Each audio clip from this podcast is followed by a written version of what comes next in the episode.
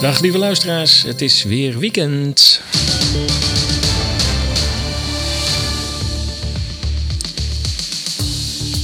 Het is weer weekend en wat voor weekend. Weer tijd voor Radio Moddergat, de vrije podcastradio van ESAS.nl. Twee wekelijks, 60 minuten lang, berichten over bizarre tijden. Mijn naam is Paul de Bruin en we noteren 24 december, kerstavond 2021.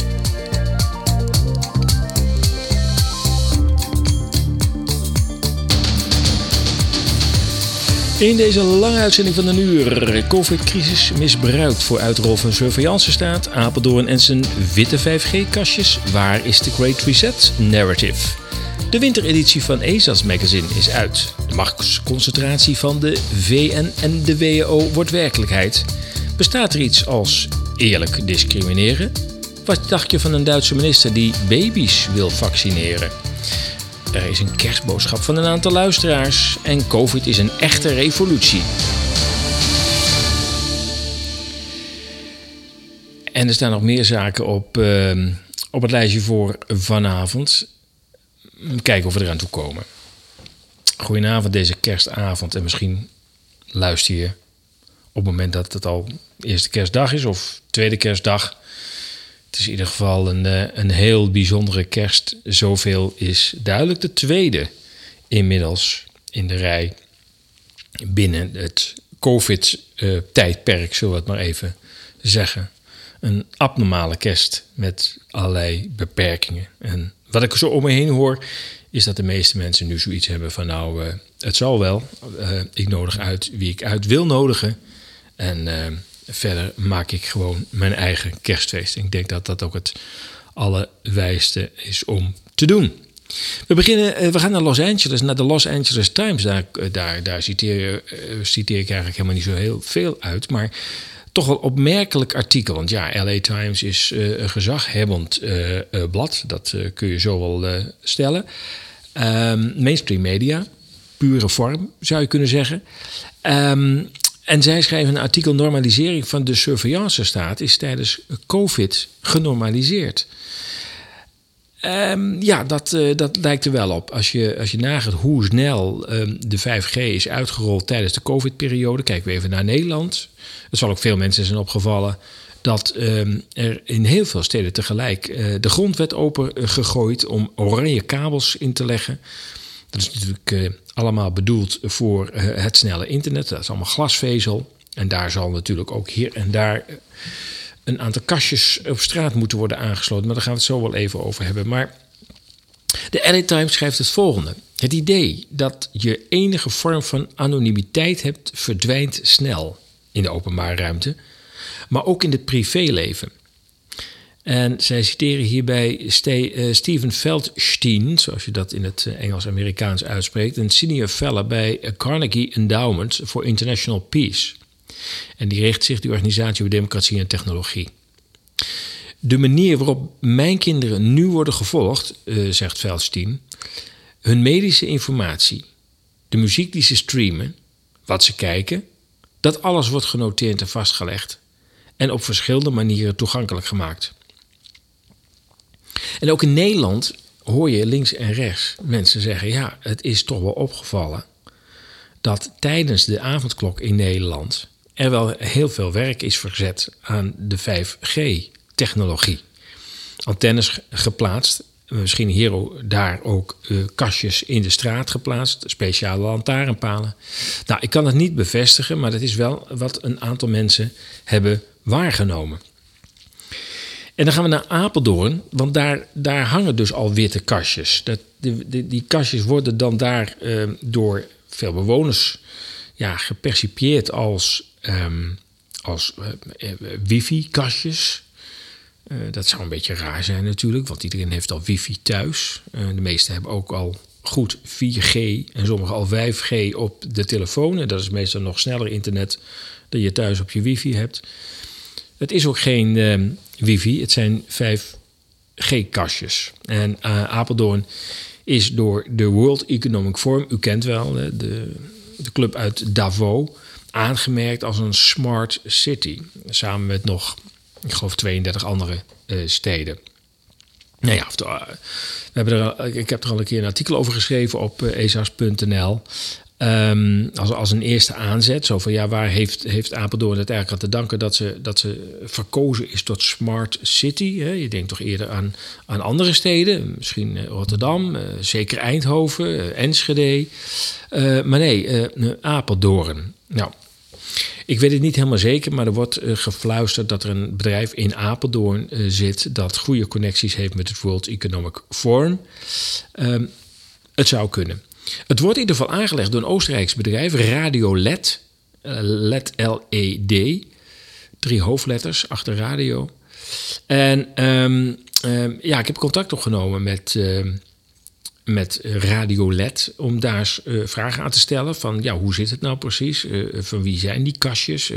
waarom betaalt de gemeente Apeldoorn helemaal niets? En wie betaalt dat dan wel?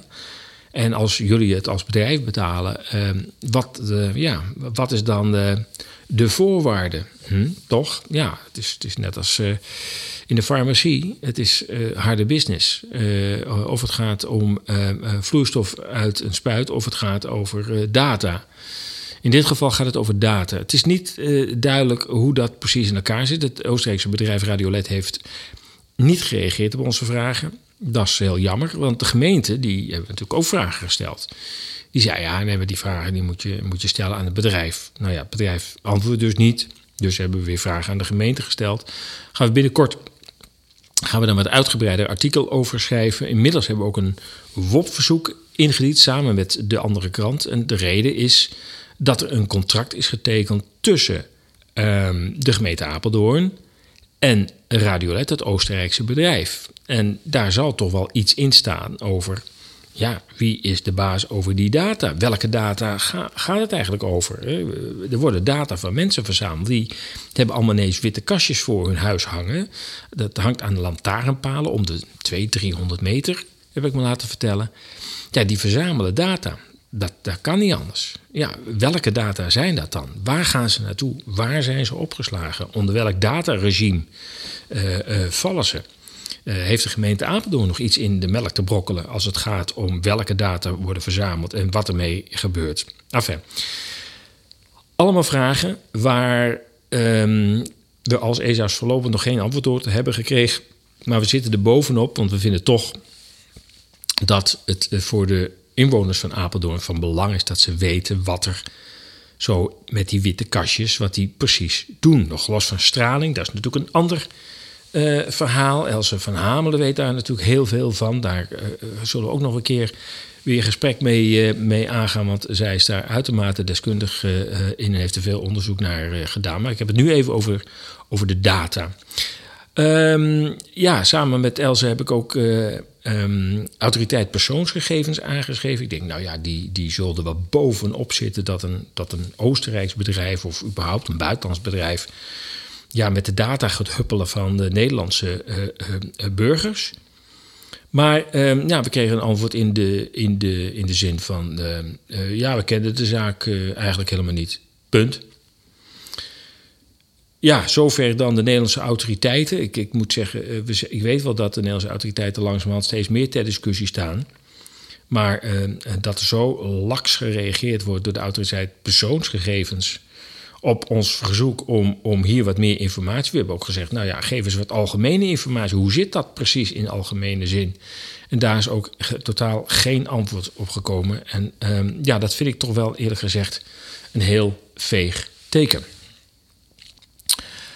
We gaan naar, van Apeldoorn naar Niveau. Ja, eigenlijk is het toch niet eens zo'n grote stap. Niveau koos Apeldoorn als smart city. Dan gaan we nu even van Apeldoorn naar uh, Davos. Want laten we heel eerlijk zijn, als we kijken naar de huidige situatie. Dan worden we geconfronteerd met een, uh, een COVID-pandemie. We kunnen langzamerhand ook wel een uh, COVID-project noemen. Met veel geplande elementen erin. En verderop in de uitzending gaan we zelfs nog een stap verder en zeggen dat het eigenlijk een revolutie is wat we nu meemaken. Maar laten we het even houden bij het COVID-project. En bij elk, elk, elk groot project hoort natuurlijk ook, um, nou hoor eigenlijk twee dingen. Dat is een aansprekend verhaal, een narratief, waarvan mensen zeggen: Oh wauw, maar nee, maar dat, dat willen wij ook wel. En een aansprekende leider. Zo van ja, achter die man of vrouw willen we wel aanlopen. Ja, laat dat nou net het probleem zijn. Ik bedoel, ken jij een aansprekende leider uh, in dit hele verhaal? Uh, Eden uit uh, Nieuw-Zeeland of Rutte, om maar iemand te noemen, of Macron of Merkel of haar opvolger Scholz. Oh oh, je kent hem niet. Nou, oké, dat bedoel ik. Er is geen aansprekend gezicht. Er is wel een gezicht. En die man heet Klaus Schwab. Nou, ik geloof niet dat dat de aansprekende leider is waar veel mensen achteraan huppelen. Behalve de grote concerns die hem gebruiken om hun belangen uh, te dienen. Onlangs kwam het World Economic Forum voor het eerst, en Schwab was daar zeer blij mee, voor het eerst fysiek weer bij elkaar. Veilig weg uit dat uh, beetje borrelende Europa, veilig naar Dubai. Maar ze weten dat uh, daar uh, iedere, iedere opborrende opstand al meteen de nek om wordt gedraaid. nog voordat, uh, voordat het eerste spandoek is uitgerold. Dus daarom was hij veilig naar Dubai gegaan. En daar kwam hij, bij, een, kwam hij bij elkaar met een aantal andere mensen uit de wereld. topmensen werd gezegd. Nou, ik, ik heb wat namen gezien. Ik ken ze niet, maar dat kan ook wat over mij zeggen natuurlijk. En het doel was van die bijeenkomst om te komen tot, jawel, een great narrative. Oftewel, we missen nog een verhaal, dames en heren. Zullen we daar nog eens een mooi verhaal van maken? Want ja, dat, dat, dat Great Reset, ja, dat is hem ook niet helemaal geworden. En toen gingen we naar Building Back Better. We begonnen eens met het nieuwe normaal. Nou, dat was ook een beetje een flauw ding. Het was natuurlijk wel een aankondiging, maar ja, om nou daar warm van te lopen van een nieuw normaal. Het oude was op dat moment toch ook nog niet zo heel slecht. En toen kwam de uh, Great Reset. Ja, wat gaan we dan resetten en in, in wiens belang? En toen kwam Building Back Better. Nou, dat heeft maar een maand geduurd, die term. Want iedereen dacht, oh, Building Back Better. Dat betekent dus dat je eerst de hele boel naar de Filistijnen helpt en dan weer gaat opbouwen. Naar jullie model. Dus dat viel ook in het water. En toen kwam er een tijdje even niks. Gewoon spuiten, spuiten, Booster, booster, booster. Nog een spuit. Nog een variant. Nog een variant. Enfin, het, uh, het kauwgompje werd steeds verder opgerekt, maar er zat geen verhaal meer achter. Het was leeg. Het was alleen maar, gaat u nog maar een keer naar de spuithal en haal maar uw derde prik op. We weten ook niet of het werkt. Dat heeft meneer Van Dissel onlangs op de meest recente persconferentie nog gezegd. Ja, zei hij, ja, op vraag van een journalist, slimme vraag van een journalist overigens van ja, maar eh, het is toch hetzelfde spul als de eerste keer, uh, meneer Van Dissel. En dan gaat u het nog voor de derde keer gaat u bij mensen inspuiten. En inmiddels zijn we al anderhalf, twee jaar verder. Dit is een, een variant van de variant van een variant. Uh, werkt dat nog? Nou, meneer Van Dissel was heel openhartig. Nee, dat weten we eigenlijk helemaal niet. Word je ook niet echt enthousiast van om naar de prikhal te lopen en te zeggen: Nou, doet u er nog maar één, want dit gaat helpen. Ja, waartegen eigenlijk? Nou ja, enfin, het, het, het, het rammelt steeds meer. Het, het medische verhaal rammelde al natuurlijk vanaf het begin. Maar het bindende verhaal rondom eigenlijk het hele project COVID, waarin de samenleving door elkaar wordt gerammeld en opnieuw in elkaar wordt gezet. Ja, men heeft nog een poging gedaan in uh, Dubai om daar wat van te maken. Ik, ik, laat je er een paar dingen van horen. Ik uh, laat het maar aan jou over of u vindt of daar uh, iets fatsoenlijk is uitgekomen. Your Excellency, Minister Mohamed Gagabi, Minister for Coordinating Government Affairs of the United Arab Emirates, Excellencies. Ja, je vraagt je af hoe die man zo populair is geworden binnen die kringen. Want uh, het is, het is een, aan één reiging van spraakgebrek. Uh. To design the future. We are here to develop the great narrative, a story for the future. And I would like to refer uh, to His Highness Sheikh Mohammed bin Rashid Al Maktoum, the Vice Chairman and Prime Minister of United Arab Emirates. Ja, we, uh, ik onderbreek het maar even, want het, het, het, het, gaat zomaar door. Ik laat een paar fragmenten horen, maar dat geeft wel een beetje aan van in welke sfeer dat verloopt. Het is niet echt wat wij uh, zien als een, als een lekkere losse brainstorm. Dat kan ook niet, want ik zie op dit moment beelden van mensen in de zaal die allemaal met die medische mondmaskers voor zitten. Dus ik geloof niet dat dat een heel lekker gesprek is, uh, is geworden. So collectively, uh, this will, will, it's taking me to, to a question that I, I want to ask you, professors. How do you see the future global collaboration? I mean, you've been connecting everybody since. Dit is de ontvangende Shah. Hij zit even uh, al-Ghawari.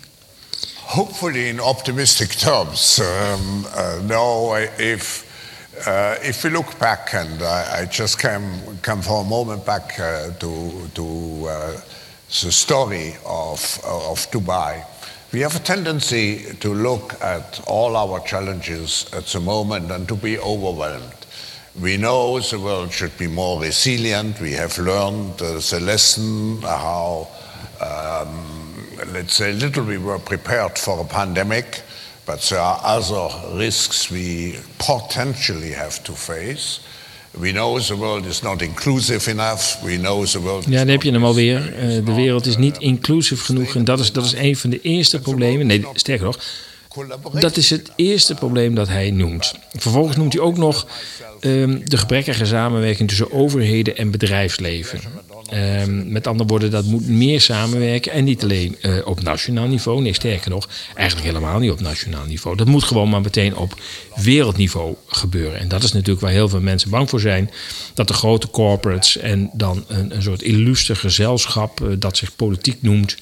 Uh, in New York of in Genève bij elkaar komt en even gaat beslissen wat er met de wereld staat te gebeuren. Uh, we The, the issue is that um, when we look at um, bridging all those differences, we should not leave it alone to the governments. Of course, governments have to play a major role, but I think business as a clue of international cooperation, but also science as a clue of international uh, cooperation is very important. And I think what we are, what we are doing here is very important. Science, hè? wetenschap, Because, wetenschap, uh, bedrijfsleven en een beetje regering. If you define the common interests which we have, and if we show uh, also politicians that at the end, sometimes to make short-term compromises is in the interest, in the long-term interest of every party involved. Ja, nou, het zijn mooie woorden natuurlijk allemaal. Dat is altijd dat je door uh, de wollige taalgebruik en, en uh, uh, veel standaardfrasen heen moet prikken om te begrijpen wat hier nou werkelijk gaande is. meer samenwerking tussen wetenschap, bedrijfsleven en overheden eigenlijk zou je kunnen zeggen, het is een beetje blurring. Um, en, en het klinkt natuurlijk als model zo van ja, samenwerken, daar kun je niet op tegen zijn. Maar de bedrijven zijn op dit moment, de grote corporates heb ik het over. En daar weer de grote financiers achter. En misschien daarachter ook wel zeker weer de grote, uh, machtige, rijke families. Um, ja, als je, als je zegt dat de bedrijfsleger meer invloed moet hebben, dan weet je dus waar het naartoe gaat. We, we kennen nog TTIP. TTIP was uiteindelijk de bedoeling, uh, dat heette een vrijhandelsverdrag, zo werd het in Nederland uh, en in, de, in de wereld verkocht. Maar dat was het natuurlijk niet. Het was een uitschakeling van de lokale rechtspraak als het ging om economische disputen. Waarbij grote concerns uh, dan hun zin in een bepaald land konden doordrijven dan uh, zou een, een, een, lokale of een nationale rechter uh, geen enkele zeggenschap meer hebben. Er zou een driemanschap worden benoemd, waar het bedrijfsleven dan ook natuurlijk weer zitting in, uh, in heeft. Nou, dat was even de ehm, elementen van, van, van TTIP. En natuurlijk het slechte van allerlei um, beperkingen, invoerbeperkingen, accijns en dat soort zaken. Nou, TTIP is gesteuveld door een actie van Donald Trump. Uh, ik denk dat daarmee eh, de elite ook dacht van... Uh, jee, je moet echt van die man af. En het lijkt erop dat COVID nu eigenlijk een soort TTIP in het kwadraat is. Dat men nu via een achterdeur alsnog die macht van de corporates over de regeringen eh, probeert te krijgen en wel op eh, wereldschaal. Klaus probeert ehm, hier de inleiding af te ronden en probeert een soort aanzet tot dat great narrative te maken. We are, as you mentioned, in some kind of a new, a, a completely new transforma, uh, transformation phase of humankind. And what we want to do is certainly you want to improve the state of the people. We want to improve the state of the world. I think that unites us in, in our mission. Nou ja, aan ambities herinbreken. U, u bent voor het volk, eh, zegt hij tegen de, de, de sheik. En ja, wij, wij, wij gaan de wereld verbeteren. Doodeng als mensen dat zeggen, vind ik altijd. Als mensen denken dat ze de wereld gaan verbeteren. Then I think you, you have the tendency to fall down in pessimism, in, in uh, let's say, um, disputes and so on and so on. So let's use our positive energy really to create a great narrative for, the, for humankind for the next, uh, in the next two days. And I can promise you, um, with the help of our partner, um, United Arab Emirates and Dubai, and uh, with um, what we have in mind to, to uh, give great publicity to what we are doing, particularly also at the forthcoming uh, Davos meeting. Let's hope we have an impact. Ja, het is genoeg, eh, Klaus. Eh, je hebt genoeg zendtijd gehad. Eh, dat great narrative is er gewoon niet gekomen. Want als je naar de website kijkt, zo van wat nou eh, de eindconclusie is, dan staat er, staat er gewoon niks. Ik denk ook niet dat er veel uit is gekomen. Er is no great narrative. Zo simpel kunnen we het langzamerhand wel eh, stellen. Dus eh, ja, we zullen het moeten doen met prikken, prikken, prikken. En nog een paar van die variantjes erachteraan. En wat booster shots. Booster, booster, booster. En dan, eh, ja, ik weet niet hoe dit verhaal afloopt. Maar ehm, ik geloof dat weinig mensen er nog echt zin in hebben. En eh, nog minder mensen hebben er eh, vertrouwen in dat het allemaal nog iets voorstelt. Even iets anders. Het nieuwe magazine, Ezels Magazine, is uit. Eens in een half jaar komt er een magazine uit. En in dit geval is dat de wintereditie. Dat zal je niet verbazen. De wintereditie, dat betekent dat we terugkijken ehm, het afgelopen half jaar. In, ehm, eh, als het gaat om ehm, nou ja, de artikelen die we hebben geschreven op ezas.nl. Ja, daar heb ik de tijdloze artikelen uitgehaald. Dat je denkt van nou, dat kun je over een half jaar nog heel zinnig lezen. Dus eh, de snijdt het nog steeds eh, hout. Ehm 60 pagina's vol met de meest inspirerende en naar mijn idee beste artikelen van het afgelopen jaar op ezas.nl. Je kunt hem direct eh, kopen en direct ook downloaden. Het is een PDF. Zou ik mensen hebben gevraagd, kan dat niet gewoon in print? Maar daarvoor is de oplage echt te laag. En dan eh, komen we misschien met 99 nog niet eens met de kosten uit, gezien de lage oplage. Dus hij is een PDF. Maar goed, eh, op het moment dat je 9,90 euro ehm, eh, betaalt, krijg je ook meteen een link om hem te downloaden. Dus ik zou zeggen, doe het. Het is ook steun natuurlijk aan andere activiteiten van ezas.nl. Zoals Radio Moddergat en alle artikelen die we telkens weer eh, schrijven. Oké. We lopen een beetje uit, zie ik nu al. We hebben zo'n tijdsschema. Ik zit ondertussen af en toe een beetje, een beetje weg te dromen en kijken naar de, de kerstboom die hier eh, in de ruimte staat. Echt heel gezellig. Het licht is wat eh, gedimd. Want ja, het is tenslotte kerstavond. Ehm, ja, Klaus had het al over. Hè? We gaan, we gaan, wij, wij gaan de wereld verbeteren. Als u, Shah van ehm, eh, de Verenigde Arabische Emiraten, als u nou zorgt voor uw volk, dan zorgen wij gewoon voor de wereld. En ehm, ja, heel veel mensen spreken over de New World Order. Die term is zelfs door de Australische premier ook gewoon gebruikt. Die heeft gewoon gezegd: houdt u er rekening mee. Dit is nu precies de New World Order. Heeft hij gewoon in een toespraak gezegd. Ik heb het eh, Rutte nog niet horen zeggen. Maar eh, het geeft wel een beetje aan dat die term toch niet helemaal uit de lucht is gegrepen. Eh, in Nederlandse blogs lees je ook regelmatig. We gaan naar een wereldregering toe.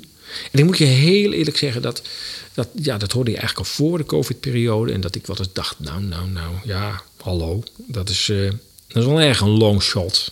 Dat, dat gaat er volgens mij niet echt van komen.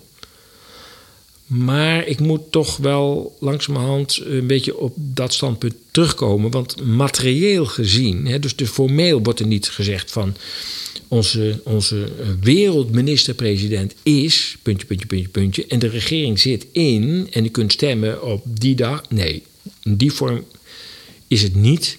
Het is überhaupt niet democratisch, eh, de tendensen die er nu zijn. Maar het is wel duidelijk dat steeds meer macht op wereldniveau wordt geconsolideerd.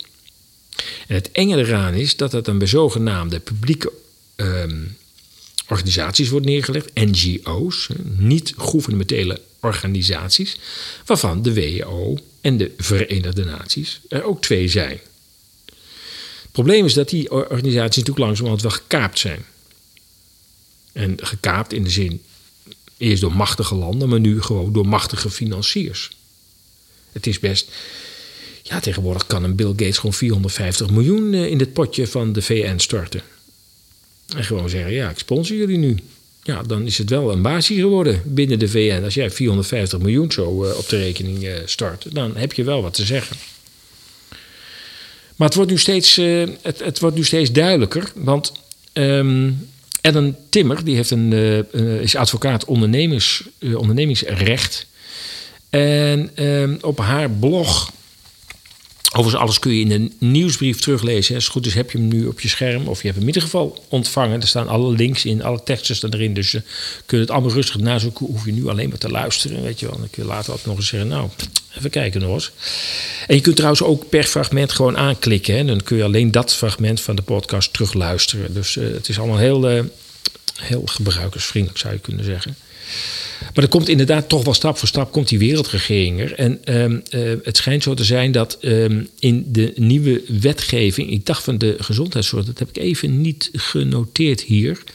Ja, het, uh, het, het, komt in de gezondheidswet in Nederland te staan. Uh, komt er een artikel 9, 69 en daar komt in te staan, ik citeer, in geval bij of krachtens deze wet wordt verwezen naar eisen die voortvloeien uit een resolutie van de Wereldgezondheidsorganisatie. Komma, kan overtreding daarvan ook als strafbaar feit worden aangemerkt, dan wel worden bestraft met een bestuurlijke sanctie indien deze eisen in de Engelse taal zijn gesteld of bekendgemaakt. Einde citaat.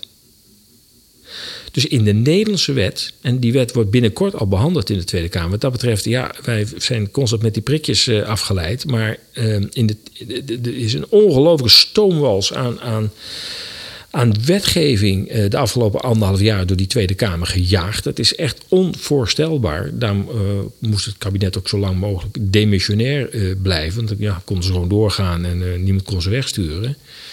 Maar er komt dus een artikel in onze wetgeving waarbij staat dat als de Wereldgezondheidsorganisatie een resolutie uh, aanneemt, dan is die ook geldig op het Nederlands grondgebied.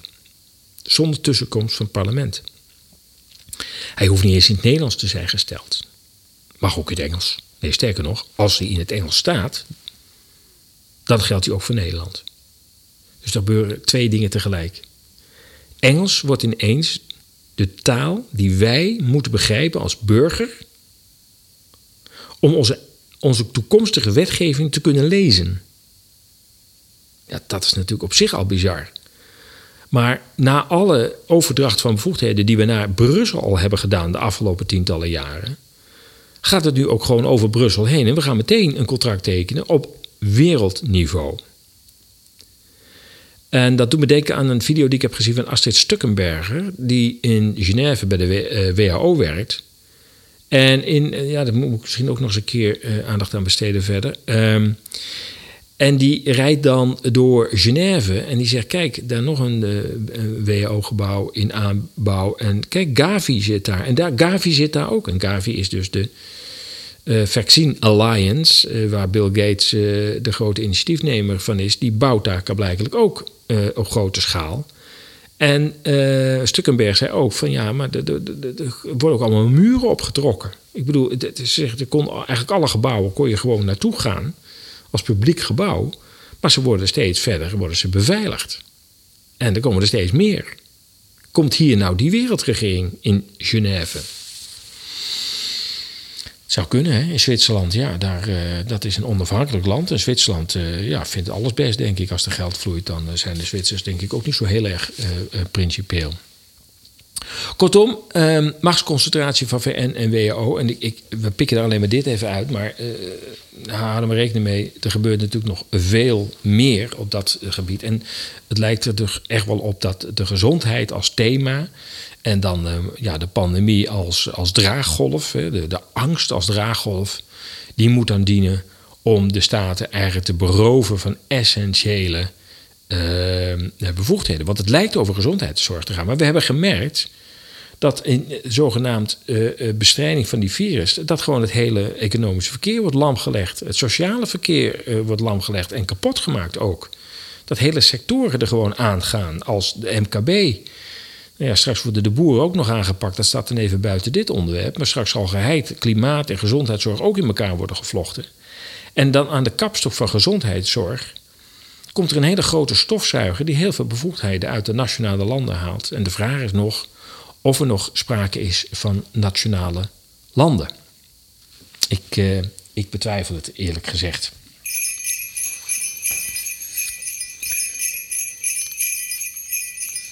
Ja, eerlijk discrimineren. Kan dat? Nou, dat gaan we nu, uh, daar gaan we het nu even over hebben. En we gaan ervoor naar de gemeente Tenaarlo, als ik het goed uitspreek. Tinaarlo of Tenaarlo. Dat is een Drentse gemeente, maar het ligt zowat uh, onder de stad Groningen. Daar vraagt het college van burgemeesters en, uh, burgemeester en wethouders de inwoners om ideeën van bijna 70.000 euro. En waar is die voor bedoeld? Het gaat om geld dat de Rijksoverheid aan gemeenten overmaakt, en in dit geval aan de gemeente Tenalo, om organisaties en ondernemers financieel te ondersteunen bij de uitvoering van controles op het corona-toegangsbewijs. De gemeente laat weten in haar uitvraag naar de bevolking van help ons om dit geld zo eerlijk mogelijk te verdelen en ook dat het ook zo goed mogelijk is uit te leggen hoe we dat verdeeld hebben. En hier gebeurt er toch iets eigenaardigs. Want wat we zien is dat de gemeente binnen een frame van een totaal ontspoorde maatregel, ongrondwettelijk, tegen internationale verdragen als de rechten van de mens. Dat binnen dat frame van totaal oneerlijke, brute wetgeving om een behoorlijk deel van de Nederlandse bevolking buiten de deur te zetten in het openbare leven, probeert burgemeester en wethouders van Tenalo een eerlijke en uitlegbare manier van invoering en verdeling van dat geld eh, te, te hebben. En ik weet dat het is een hele gevoelige vergelijking, maar ik ga hem toch maken. Het doet een beetje denken aan de geschiedenis met de Joodse Raad. De Joodse Raad die met de Duitse bezetter meewerkte om de deportatie zo goed mogelijk te laten verlopen. Dat deed ze waarschijnlijk met de beste bedoelingen. Omdat ze dacht, als we het niet doen, wordt het nog erger. Anderen hebben achteraf in de, uh, de geschiedenis heel anders geduid en gezegd: ja, jullie hebben er wel aan meegewerkt. Dit is natuurlijk een stuk minder ernstig, maar hij is niet bepaald licht, lichtvaardig op te vatten. Het is toch wel ernstig wat hier gebeurt. Een burgemeester en wethouders die proberen een volstrekt onaanvaardbare maatregel op een eerlijke manier, een uitlegbare manier toe te passen. Tweede uh, verschrikkelijke men, uh, mentale misser, of eigenlijk ethische misser, morele misser moet ik zeggen, is dat ze de bevolking vraagt om ideeën. En dat is natuurlijk helemaal schandelijk. Het is al een verschrikkelijke maatregel. En dan zeg je eigenlijk tegen de meerderheid van de bevolking: zeg, help ons eens even. Hoe we die 70.000 euro zo goed mogelijk kunnen verdelen dat we, die, dat we die ongevaccineerden buiten het openbare leven kunnen jassen. Help ons eens even. Ik was verbijsterd toen ik het las, eerlijk gezegd. Ik vond het schokkend. Het geeft aan dat er bij zo'n gemeente, en dat geldt voor alle gemeentes waarschijnlijk waar dit speelt, geen enkel moreel besef bestaat. Alle morele ankers zijn weggeslagen. Nog los van het feit wat dit geld allemaal, wat dit landelijk betekent. 70.000 euro voor een kleine gemeente als Tanalo. Wat zullen Amsterdam, Rotterdam, Den Haag en Utrecht al niet uh, aan geld uh, ontvangen? Om 10, 20 procent van de Nederlanders buiten het openbare leven te houden. Wat kost het wel niet om deze verschrikkelijke discriminerende maatregel om die op de rails te zetten? We werden erover getipt, ik werd erover getipt door Anja Tanja en zij schreef het gemeentebestuur van Tenalo erover een, eh, een hele goede brief. Uh, op basis daarvan uh, heb ik een artikel geschreven op ezas.nl en ook de hele brief is daar afgedrukt. Dus um, nogmaals, als je de nieuwsbrief hebt, dan hoef je hem op de link te klikken en dan kun je ook de brief lezen die Anna Tanja heeft geschreven. Ik heb begrepen dat ze er geen antwoord op heeft gehad. Ik, ja, ik snap dat wel. Ze zitten natuurlijk uh, moreel helemaal in de verkeerde hoek, de, de gemeente Tenalo. En weten ook niet wat ze daar nou precies mee aan moeten. Um, dit is Radio Moddergat. Wereldwijd te beluisteren via Soundcloud, Apple Podcasts, TuneIn en Spotify. En we gaan naar Duitsland. Jawel. Want in Duitsland hebben ze een nieuwe regering. Mevrouw Merkel is echt weg. Maar naartoe weet ik niet. Ik heb ook dus een artikel geschreven op basis van geruchten dat ze naar Rotterdam zou verhuizen. We gaan het zien. We gaan het zien. We hadden eerst eh, Jens Spaners, minister voor Gezondheidszorg. Um, en meneer Spaan kwam uit de farmacie.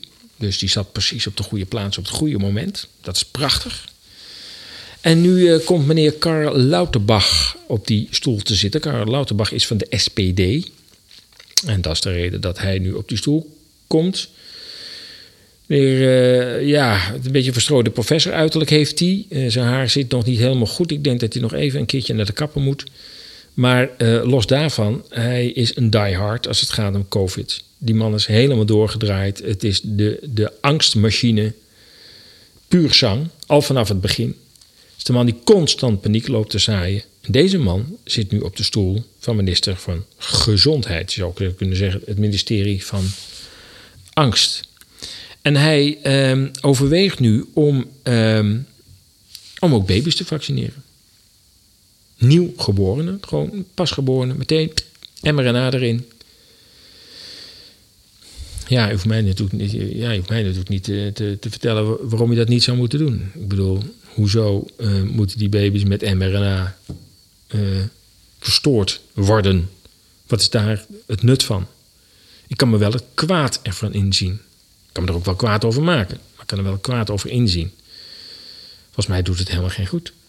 Gaat het nog steeds over COVID? En moeten baby's daar hun leven lang tegen COVID beschermd worden? Is dat het verhaal? Wat is het narratief eigenlijk? Nou, dat narratief is er niet, maar hij zegt in een tweet onlangs: het, ik citeer, het immuunsysteem van pasgeborenen is nog niet volledig ontwikkeld. Zuigelingen hebben gaten in hun immuunsysteem. Inentingen met AstraZeneca, wordt meteen een merk genoemd, tijdens zwangerschap kunnen helpen deze gaten te dichten. Jawel, tijdens zwangerschap. En we weten hoeveel zwangerschappen er voortijdig zijn beëindigd na vaccinatie. Op een ook heel vervelende manier. Hij zet het nog even aan. Ik stel daarom voor aanvullend een inendingsplicht voor pasgeborenen voor. Velen zagen al dat de bescherming van ouderen via de middengroepen, de jongeren, de kinderen pas zou eindigen bij pasgeborenen. de citaat. Ik kan er alleen maar stil van worden. Het is onbegrijpelijk dat de mensheid zo verschrikkelijk uitglijdt. Um, ik, ik, kan het, kan het niet bevatten. En Ik las ook wel een artikel in ehm, een van de Belgische kranten waarin uh, duidelijk staat dat uh, 40% van de ouders niet van plan is de kinderen te laten vaccineren. Baby's denk ik al helemaal niet. En die 40%, dat zijn de officiële cijfers. Dan heb ik wel zoiets van, nou, het zou nog wel eens veel meer kunnen zijn dan 40 uh, procent. Even iets anders. Even, dit, dit, is, dit vind ik heel zwaar. Ik kan er ook moeilijk mee overweg, eerlijk gezegd. Uh, uh, maar ik, ik, ik vond toch dat we het in de uitzending moesten opnemen. Um, ja, ik heb gevraagd aan luisteraars van... Um, heb je een kerstgoed? Stuur hem in, dan lees ik hem voor. Jouw kerstboodschap op Radio Moddergat. En we hebben er twee gekregen. Ik, uh, moet ik het. Uh, ja, ja, het is wel even handig als ik even de veder openzet. We hebben dus uh, twee ontvangen. Eén van uh, Mela uit Leiderdorp. En zij zei, of zij zegt: In tijden van nood leer je je vijanden en naasten kennen. De noodklok luidt stil en we beginnen allemaal te luisteren. Voelen. Voelen we misschien een andere werkelijkheid aankomen? 2020. Breng je meer licht op alles en ons? Let the love shine in. Liefs, Mela uit Leiderdorp. De volgende komt van Wilma uit Apeldoorn. U weet wel, de stad met de witte kastjes. Ik citeer. Ik voelde me dit jaar vaak heen en weer geslingerd tussen liefde en angst. Het zien ontvouwen van een kwaadwillend plan vind ik heftig. Maar er ontstaan ook zoveel mooie nieuwe dingen en contacten. Bijzonder hoe het licht en het donker altijd verbonden zijn. Ondergronds en parallel zijn er altijd samenleven blijven. Zal er altijd een samenleven blijven. Dus ook vertrouwen. In the end, everything will be okay. If it's not okay, it's not the end. Liefs, lieve kerstgoed, Wilma uit Apeldoorn. Dankjewel Wilma, dankjewel Mela. Ik wens jullie allebei een fantastische kerst. Weliswaar in bijzondere omstandigheden. Maar maak ervan wat jij ervan wil maken. En laat al die maatregelen van je afglijden. Dit is jullie kerst.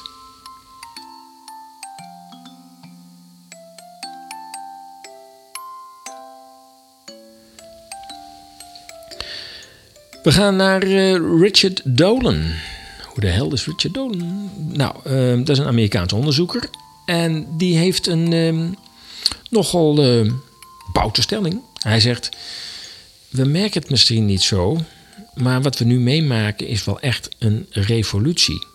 We nemen het niet in de mond, maar het wil niet zeggen dat het niet om ons heen is. We leven nu midden in een wereldwijde revolutie, zegt hij die een waarachtig en angstaanjagend totali uh, totalitarisme, ik blijf het een moeilijk woord vinden, teweeg brengt. De 9-11-revolutie was fase 1. Welkom in fase 2, die de verworvenheden verdiept en ontworpen is om de menselijke samenleving en beschaving permanent te transformeren. Het goede nieuws is dat we nog steeds de vrije wil en de soevereiniteit van ons geweten behouden. Al dus um, Richard Dolan. En ik laat een paar uh, citaten horen. The thing is that since 9 11, frankly, most of the world's national governments have been engaged in a slow and steady power grab over their populations that cannot be described in any other way than as a state sponsored revolution. The big difference is it's very simple. There's two big differences that I can think of. A, no one's calling it by what it is, revolution. And B, it's a slower and it's often a less dramatic process than many of the revolutions of the 20th century. Ja, de reden die hij noemt dat, dat wij dit helemaal niet percipiëren als een, als een revolutie op dit moment, is dat ook niemand zegt dat het een revolutie is. Als je kijkt naar uh, uh, bekende Europese revoluties, uh, de Franse revolutie, de Russische revolutie, de culturele, de Chinese culturele revolutie. En eigenlijk was de omverwerping van de democratie door de naties ook een revolutie. Alleen zij gebruikten de naam overigens niet, maar het was ook een revolutie. De revoluties die wij kennen zijn dus gewelddadig.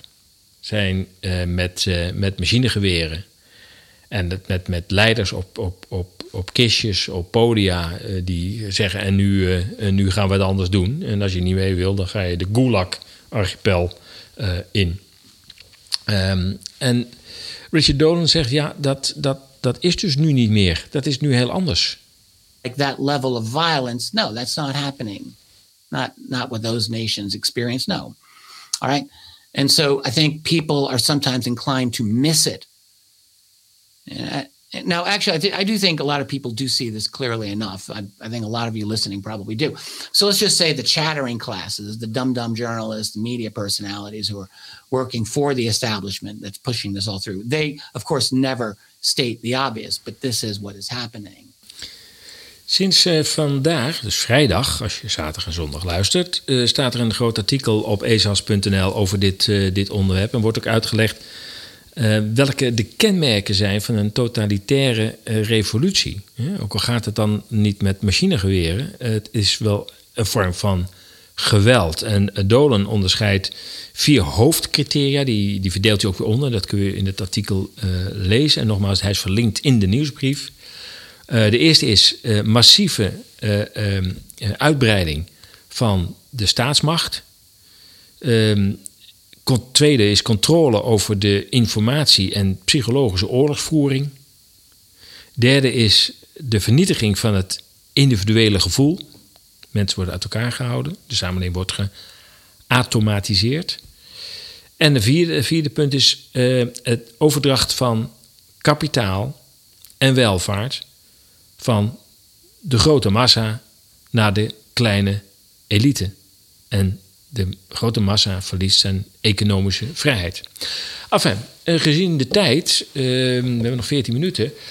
Uh, kijk op de website, daar staat het artikel, is uh, vrijdag, vandaag dus, gepubliceerd. En daar staat meer in over hoe je COVID eigenlijk ook best wel langzamerhand gewoon de COVID-revolutie mag noemen.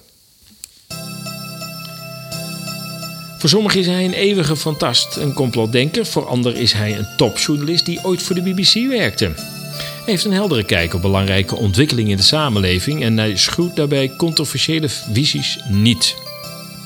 Hij heeft een passie voor het uitzoeken tot de bodem van zaken. Zijn standpunt is: het leven is jouw leven. Jorn Luca, de man met de fantastische podcast, die reisde er speciaal voor naar Isle of Wight. We hebben het over deze man. If more people don't do it, enough people don't do it, this game is over. Because the power that's being used to impose it upon us is the power we're giving away. Het is natuurlijk David Icke. Je hebt de stem waarschijnlijk uh, herkend. De man die uh, in Londen uh, duizenden demonstranten toesprak vorig jaar. Um, ik geloof dat hij ook even gearresteerd is geweest. Hij is controversieel. Uh, dat komt omdat hij geen blad voor de mond neemt. Uh, veel van zijn zogeheten complottheorieën zijn toch echt uitgekomen. Hij heeft een heldere kijk op, op de wereld. En Jorn Luca is naar de Isle of Wight gegaan. Ik vind het altijd heel knap, sowieso hoe hij de gesprekken doet, maar ook hoe hij dat allemaal voor elkaar krijgt. Um, en heeft David Icke daar in zijn huis opgezocht. David uh, praat makkelijk, uh, spreekt veel. Um, volgens mij hoef je maar één vraag te stellen en je bent weer 20 minuten onderweg. Um, daarom duurt het interview ook bijna vier uur. Dat is, dat is ongekend lang.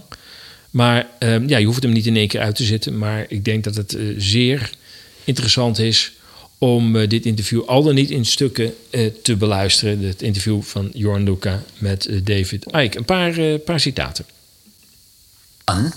What I'm talking about, people would start to look at the world in a much more expanded way and break out of what I call the five sense prison cell.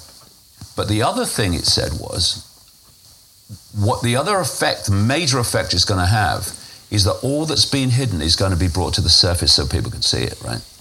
Now, when I was when I was told this in the spring summer of 20 of uh, 1990, there was absolutely no sign of that, none whatsoever, and for a long time afterwards. But when you when you think now, um, as we come into um, 2022, nearly, what we know now about the world, the powers that manipulate its goal, where it, the world's being taken, and why. Um, there's a lot more to know about the why. Um, it's phenomenal. I mean, what we know now, we didn't know two years ago. What we know now, we didn't know five years ago. Dat is natuurlijk essentieel wat uh, um, David Icke daar, uh, daar stelt. Hij zegt natuurlijk, het is, een, het, is een, het is een hele bizarre tijd. Maar wij, weten, wij komen zoveel te weten in een korte tijd. Dingen die natuurlijk als sluimerden, waarvan we misschien al een, met, een heel ver, heel vaag vermoeden hadden dat er iets mis uh, was. Maar op de een of andere manier ligt dat nu allemaal onder een vergrootglas. Alles komt naar voren. Alles wat wij in 1990 nog niet wisten. Wat sterker nog, vijf jaar geleden nog niet wisten. En zelfs tot twee jaar geleden nog niet wisten. Dat nu, komt nu stap voor stap allemaal boven. David Icke heeft een, heeft een hele bijzondere uitleg voor zijn stelling dat er, dat er überhaupt helemaal geen sprake is van een virus. En daar zijn ook wel veel aanwijzingen voor om, om dat te staven. Alleen Icke komt met wel een heel bijzondere uitleg. Hij zegt namelijk: de mensen in control, zij willen beheersen. Zij zoeken absolute zekerheid dat dat wat zij willen, dat dat slaagt. En het loslaten van een echt virus is, maakt het totaal onvoorspelbaar. Op het moment dat dat virus is losgelaten, ben je control over het spel kwijt. En dit is wat uh, Ike daarover zegt. So the, I, I saw immediately the idea that they would release a pathogen which they would immediately lose control of. It's absolutely unthinkable that they would do that. They would, they, they would, it would drive them insane. They want to control everything. So what have they done? They've given the illusion of a virus so they have control of the real bioweapon, which is the jab. Mm-hmm. They can decide who gets it and who doesn't. Uh, uh and they have control of that. They're, with a, a pathogen that was actually circulating, they wouldn't have control of that. Ja, zeg je, het echte biowapen is natuurlijk niet het virus, want dat bestaat in zijn ogen totaal niet. Er zijn overigens ook uh, medische invalshoeken waardoor mensen zeggen: een virus bestaat überhaupt niet in de vorm waarin het nu wordt gepresenteerd. Maar goed, dat weer terzijde, is een ander onderwerp. Maar hij zegt: virus kan gewoon niet bestaan. Uh, men, men, had het nooit durven loslaten, omdat men dan de controle kwijt is. Hij zegt maar: wij, men, men heeft wel controle over de jab, over, over het vaccin, wat daarin zit, wie het krijgt. Daar heeft men wel controle over. En dat is, naar zijn idee, een biowapen. Dat is natuurlijk wel een hele boute stelling. Ik moet zeggen, er zijn wel heel veel mensen die eraan overlijden en er een hele, uh, ook heel veel bijwerking van krijgen. Of het daarmee een biowapen uh, is, weet ik niet. Maar het is niet bepaald een vaccin zoals we een griepvaccin ooit behandelden. Met een, met een stukje dood virus erin. Zoveel is wel duidelijk. Um, ja, belangrijk is om te weten, uh, uh, hoe ziet hij nou precies die overkoepelende macht? Wat, wat, wat is dat dan precies? There, there has to be an overall force that's behind all this. Because you can see the incessant centralization of power and the incessant uh, imposition of control by fewer and fewer and fewer people all the time until it was global on more and more and more people. Now, people are coming in, they're being born, they're playing their part in this cult, and then they're dying and they're going out, and other people coming in, they're playing part in this cult. There has to be some force that actually spans that whole period and spans uh, a an agenda which um, is being delivered by by this this uh, um, th- this cult, which is having people coming in and out, being born, dying, all along. There has to be something uh, uh, overall. Ja, wat Ike zegt is van ja, de mensen die aan het wiel draaien, die komen en gaan. Um, en toch wordt er iets overgedragen. Toch is er een lange termijn doel, plan, visie verlangen, belang. En dat gaat over van generatie op generatie. Daar moet dus iets zijn wat overkoepelend is. Dat kan blijkelijk van de ene generatie elite op de andere gewoon overgaat. Waardoor men eigenlijk kan doorwerken aan ja, dat ultieme doel, wat dat dan ook precies mogen zijn. Ehm, ja, nog één citaat. Even gezien de. Nee, we gaan het toch niet meer redden. En we gaan het toch niet meer redden. Ik, ik uh, adviseer je gewoon om um, absoluut uh, even naar, uh, naar johnluca.com te gaan. En daar ehm, even te gaan kijken. Er staan trouwens heel veel mooie interviews.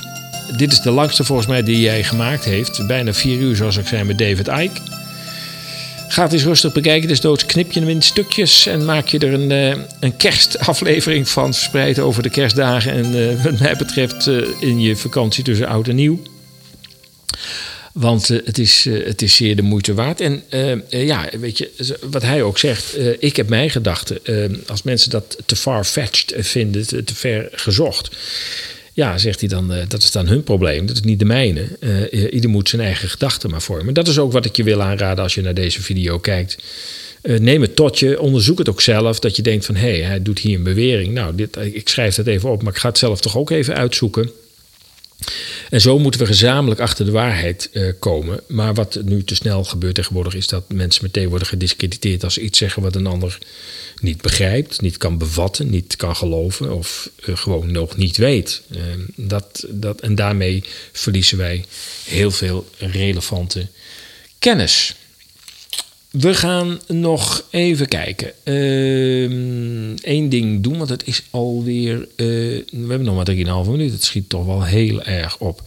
Ja, ik ga nog even aandacht besteden aan het magazine WAP. Ja, die schrijft het overigens W-A en dan de letter pi. Dus het ziet er uh, anders uit. Als je, als je het drukt, zie je de letter pi staan. Het is een beetje een T met een dubbele poot aan de onderkant. Dus het ziet er wat anders uit. Maar het, ik, ik, als ik het goed begrijp, spreek je het ook uit als, als, als WAP. En um, ja, dit is een nieuw positief magazine. En er gebeurt veel uh, op dit moment. Het lijkt wel of alles aan verandering onderhevig is, schrijven zij in hun introductie tot het nieuwe magazine. Veel van wat we voorheen normaal vonden, wordt nu betiteld als niet normaal. Om in al die veranderingen het zonnetje te blijven zien, is er nu het We Are Pioneers magazine. WAP, WAP, daar heb je hem al. Een magazine waarin positiviteit leidend is. Met de kennis van het verleden en onze poten in het heden kijken we vol enthousiasme en vertrouwen in een mooiere wereld van, uh, naar de toekomst. Um, naar de pioniers die die toekomst zoals wij um, die wensen vorm willen geven. Kortom, en, uh, ik moet zeggen, de eerste druk, uh, daar hebben ze even een, een, een, een print van gemaakt op, hun, op hun website. Dat ziet er al fantastisch uit. Ik heb hem ook besteld. Ik denk toch eens even kijken hoe zij dat aanvliegen. Uh, de website staat vermeld in de nieuwsbrief. Daar staan, kun je ook even kijken welke onderwerpen ze hebben in de eerste editie. Of überhaupt welke onderwerpen ze gaan aankaarten. En je kunt hem daar ook meteen uh, bestellen. Altijd, uh, even, altijd een hele interessante invalhoek om, om naast alle ja, toch negativiteit die van de heden ten dagen heerst en niet onterecht natuurlijk, laat zijn. Maar ook wel te kijken naar alle positieve kansen die er zijn. En, en kansen die ook eigenlijk door een hele hoop mensen allang uh, benut worden. Als laatste gaan we nog even luisteren naar Lorraine Day. Ik, uh, ja, we laten ook een aantal onderwerpen, ik laat ook een aantal, aantal onderwerpen vallen, uh, omdat er gewoon geen tijd meer voor uh, is. heel kort even een citaat van, van een arts, Dr. Lorraine Day, die zegt: Ja, weet je, virussen maak je niet ziek. Nee, sterker nog, als je uit balans bent, dan gaat je lichaam slaat op hol en dan ontstaan er virussen die ruimen de troep dan weer voor je op, bacteriën en virussen. Dat is haar visie. En zij zegt, jouw manier van leven maakt je ziek. Niet virussen of bacteriën. What it is, is you damage your immune system by the way you live, think, act, eat, and handle stress, and you cause the dead and dying tissue. And we are covered with, with bacteria and viruses all the time. They're all over our skin, they're in our nose, they're in our mouth, they're in our gastrointestinal tract. They never bother us until we get our immune system in bad shape by not getting enough sleep, by eating too much sugar, by eating a bunch of processed crap food, um, or, or by being angry and, and triggering our fight or flight reaction, which pours cortisol into our body and suppresses our immune system. We give ourselves disease. And it's the bacteria and viruses that come in to clean up the mess. They are the cleanup crew, just like the rats and the um, the other ver- vermin and the vultures that clean up the dead tissue.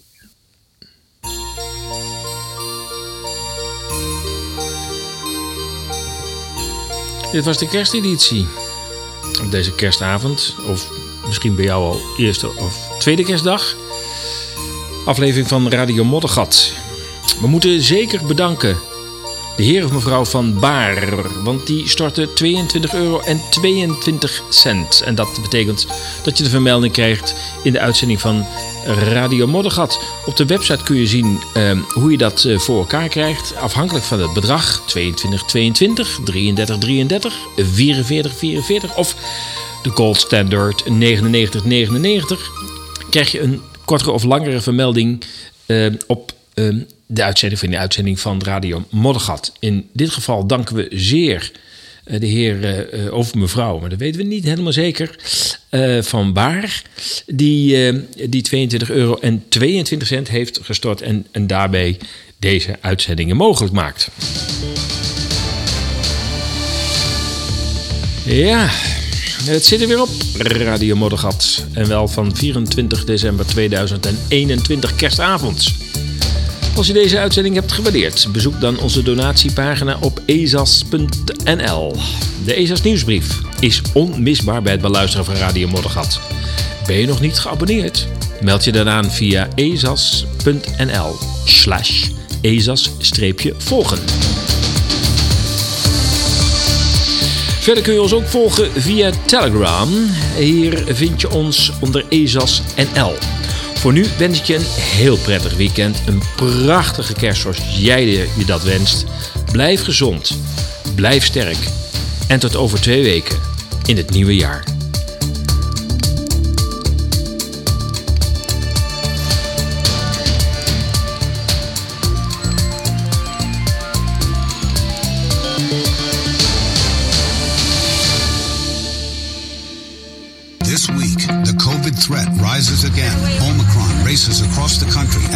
Surges.